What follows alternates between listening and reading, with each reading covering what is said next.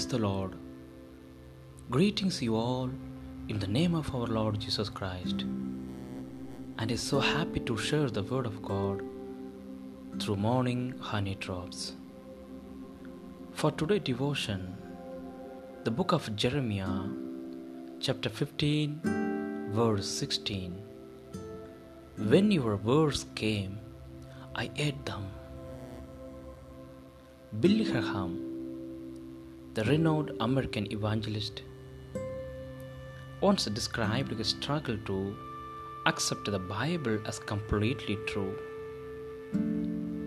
One night, as he walked alone in the moonlight at a retreat center in the San Bernardino Mountains, he dropped to his knees and placed his Bible on a tree stump, able only to utter a prayer Oh God, there are many things in this book I do not understand. By confessing his confusion, Graham said to the Holy Spirit finally, freed me to say it, Father, I am going to accept this as the word by faith.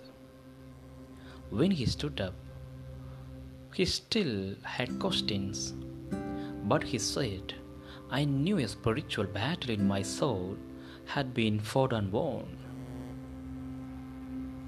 The young prophet Jeremiah fought spiritual battles too, yet he consistently sought answers in scriptures. When your words came, I ate them. They were my joy and my heart's delight. He declared, The word of the Lord is in my heart like a fire, a fire shut up in my bones. 19th century evangelist Charles Spurgeon wrote like this Jeremiah lets us into a secret. His outer life, especially his faithful ministry, was due to his inward love of the word which he preached.